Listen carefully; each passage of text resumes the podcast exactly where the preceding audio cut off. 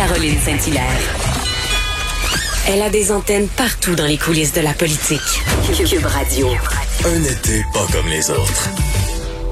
Deloitte Canada publie un rapport lançant un avertissement très important, un avertissement face à la nécessité de réagir à la crise humaine en évaluant le fardeau mental à long terme possible associé à la pandémie de la COVID-19 au Canada. Et on va en parler avec le directeur principal service conseil en économie de chez euh, Deloitte Canada, Mathieu Laberge. Bonjour, Monsieur Laberge. Bonjour, Madame Saint-Hilaire. Alors, si vous pouviez nous résumer en gros euh, les chiffres de, de votre rapport, euh, quels sont les chiffres qui sont les plus parlants selon vous?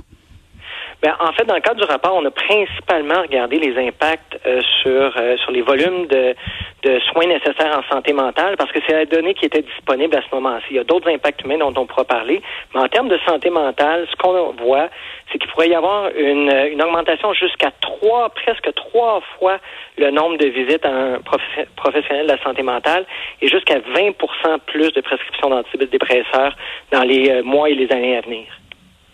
C'est majeur ça comme euh, comme implication parce qu'on on, l'avait vu bon après après la crise sanitaire, la crise économique, on, déjà on pouvait anticiper euh, des problèmes au niveau euh, psychologique, au niveau de santé mentale, mais là les chiffres que vous dévoilez ce matin dans votre rapport, c'est assez concluant et dans le fond ce que vous dites, c'est qu'il faut s'y préparer là.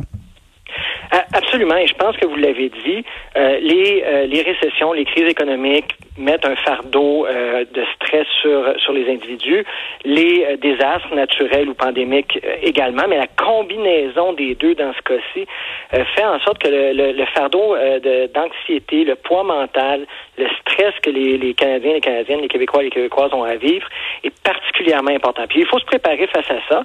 Hein. La pandémie nous a surpris, les, la crise économique nous a déstabilisés, mais celle-là, on la voit venir.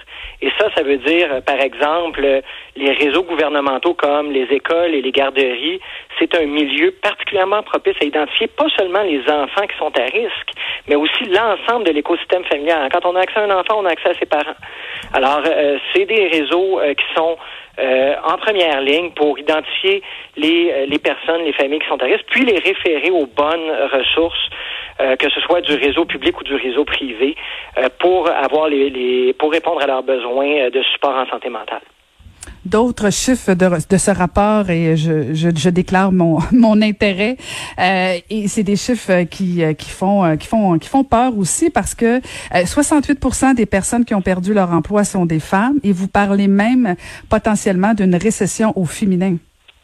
Oui, ben en, fait, je pense que ça a été le, le grand constat marquant de, de l'étude aussi à, à, propos des populations vulnérables, c'est une euh, condition, une, une situation qui impacte particulièrement les femmes. il faut garder ça en tête. Il faut faire attention. Il y a trois fois plus, parmi les pertes d'emploi de la, récession actuelle, il y a trois fois plus euh, proportionnellement de femmes qu'en 2008-2009. Donc 68 versus 18% Les femmes sont aussi, particulièrement les mères monoparentales, plus à risque de bas revenus.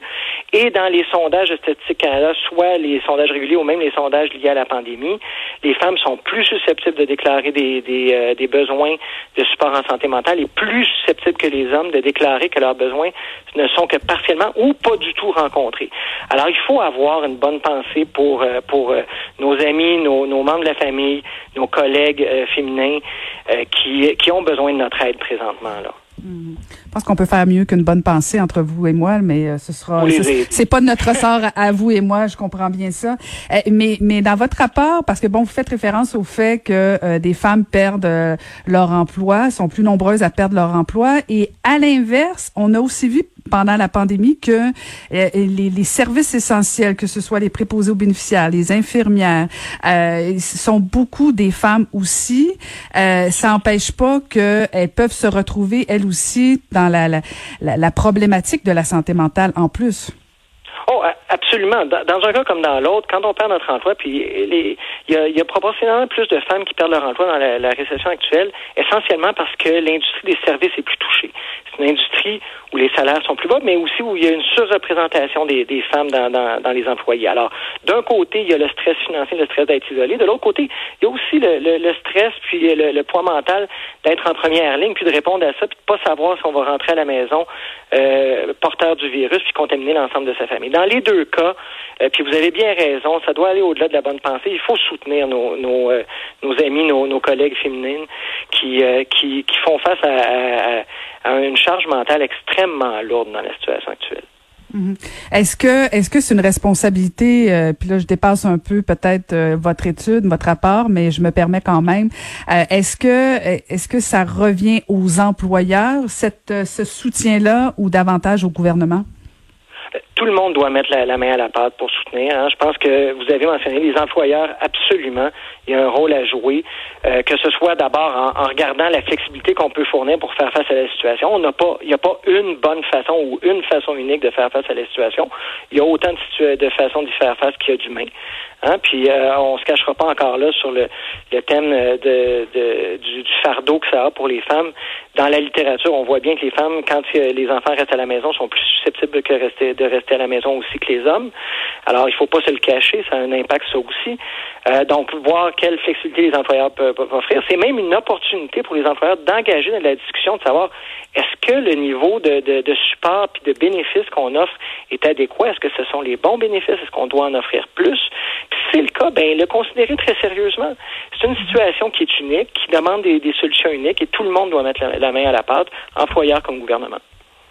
Vous, euh, vous avez analysé les deux événements qui ont eu une forte incidence là, sur la santé mentale, que ce soit la, les récessions de 90-2008. Euh, et à chaque fois, dans le fond, votre, votre analyse prouve que la crise humaine, la crise euh, au niveau de la santé mentale, ben, ça peut durer des pas juste des mois, des années.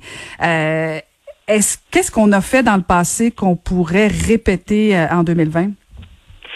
Ah, je pense que c'est la question clé parce que dans la situation actuelle, il y a la combinaison de la, récession, de, du ralentissement économique et de la crise pandémique avec l'isolation. On a aussi regardé Fort McMurray. Hein?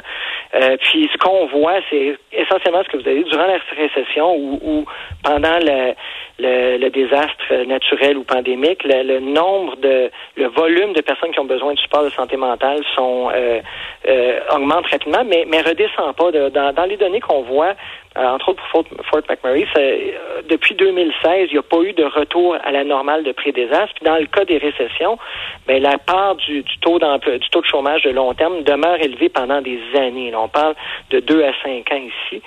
Euh, donc, donc, je pense qu'il y a des choses à apprendre. Faut, faut tabler sur l'identification très tôt des, des, des, des, populations qui sont à risque.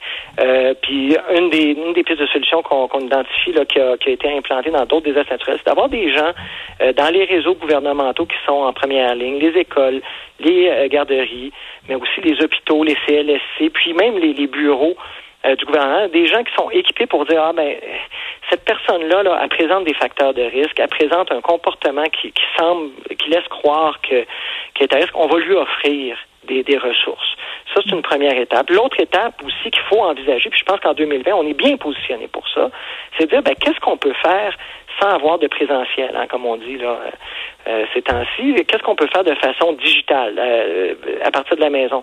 Il y a des cliniques, il y a des, des, fournisseurs de services en santé mentale, mais aussi d'autres types de services qui ont fourni un vaste ensemble de services qui sont soit par vidéoconférence sécurisée, soit soit par téléphone, ou même par, webinaire ou, avec des apps. Je pense qu'on est dans une époque où particulièrement le, le, canal digital s'applique. On devrait ouvrir la porte à ça, puis, puis rendre l'accès à ces services-là plus facile, puis plus approprié d'une façon sécuritaire. Ben, espérons que, que les gouvernements nous entendent euh, parce qu'effectivement, j'ai comme l'impression qu'on n'apprend pas des erreurs du passé. Et puis en même temps, euh, je, au risque de me répéter, il me semble qu'on pouvait anticiper tout ça. Euh, on voyait déjà l'isolement. Pendant le confinement, il y avait comme des drapeaux qui s'allumaient, qui, qui, qui se, se, brandissaient, pardon, en disant, ben, notamment au niveau des enfants, parce que bon, vous, vous parlez des femmes, vous parlez des problèmes de santé mentale, mais il y a des répercussions chez les enfants aussi, veut, veut pas, qui n'ont pas accès à l'éducation, qui vivent dans des milieux plus vulnérables. Euh, je, je, ça me rentre pas dans la tête comment se fait-il qu'on qu'on jamais ces scénarios-là. Ben, puis, puis je pense que un, des autres effets, que malheureusement, parce qu'il n'y a pas de données à l'heure actuelle, on n'a pas pu étudier, mais un des autres impacts humains de, de ce genre de situation-là, c'est sur la réussite scolaire, la persévérance scolaire. Hein. Euh, faut, faut pas se le cacher. Il va y avoir des enfants, comme vous le dites, qui vont avoir besoin de support, qui vont avoir besoin d'aide, qui vont avoir besoin de rattraper le retard qui a été accumulé, même dans les quelques mois, les enfants qui sont les plus à risque. Euh, donc, donc, faut garder ça. Puis je pense que le rôle, le, rôle du rapport aujourd'hui, c'est de mettre ça sur notre radar collectif. Puis euh, espérons-le de, de, s'engager dans une discussion qui est transparente puis ouverte sur ces questions-là, de sorte à ce qu'on puisse y répondre efficacement. Hein? Comme on disait, la, pandémie nous a surpris, l'économie nous a déstabilisés. Il n'y a, a, pas de raison de ne pas voir la crise humaine arriver puis de ne pas s'y préparer. Je me, je me, permets une dernière question. Est-ce que dans votre rapport, euh, vous avez établi des chiffres variables entre Montréal et les autres régions du Québec ou les grands centres? Est-ce qu'il y a, y a plus de problématiques dans les des grandes villes versus les plus petites communautés? Ah, malheureusement, c'est pas quelque chose qu'on a pu euh, qu'on a pu creuser à ce moment-ci. On a surtout regardé l'impact canadien, parfois les provinces. On a certaines données sur Montréal et Toronto, mais on n'a pas pu creuser plus loin que ça. Encore là, essentiellement, on a été contraint par la disponibilité des données. Ben merci infiniment, espérant que ce rapport-là euh, donne des munitions au gouvernement supérieur pour trouver des solutions. Merci beaucoup de votre temps aujourd'hui. Merci beaucoup. C'était Mathieu Laberge, directeur principal service conseil en économie chez Deloitte Canada.